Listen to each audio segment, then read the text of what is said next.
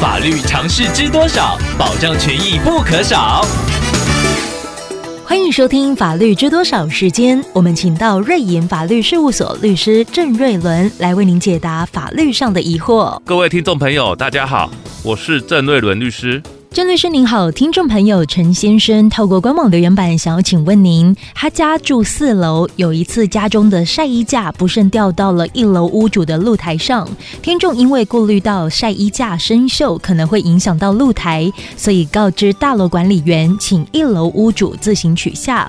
不料事后才得知，热心的管理员在与一楼屋主沟通后，管理员选择自行拿取，但在攀爬的过程中，管理员摔下来受伤。还因此住院一阵子。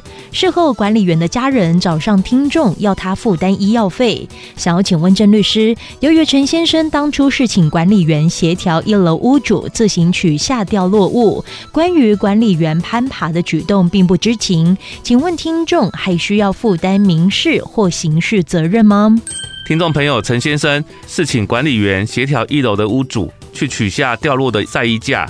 但是管理员却自行攀爬拿取晒衣架，那这个行为显然不是受听众朋友所托，而算是管理员的个人行为。因此，管理员在攀爬的过程中摔下来受伤，基本上是无法要求听众朋友负起民事或者是刑事责任。不过，虽然如此，站在住户的立场，律师建议听众朋友可以主动包一个红包来向管理员表达慰问之意。以上希望律师的回答可以帮助到听众朋友，谢谢。法律知多少？小小常识不可少，让您生活没烦恼。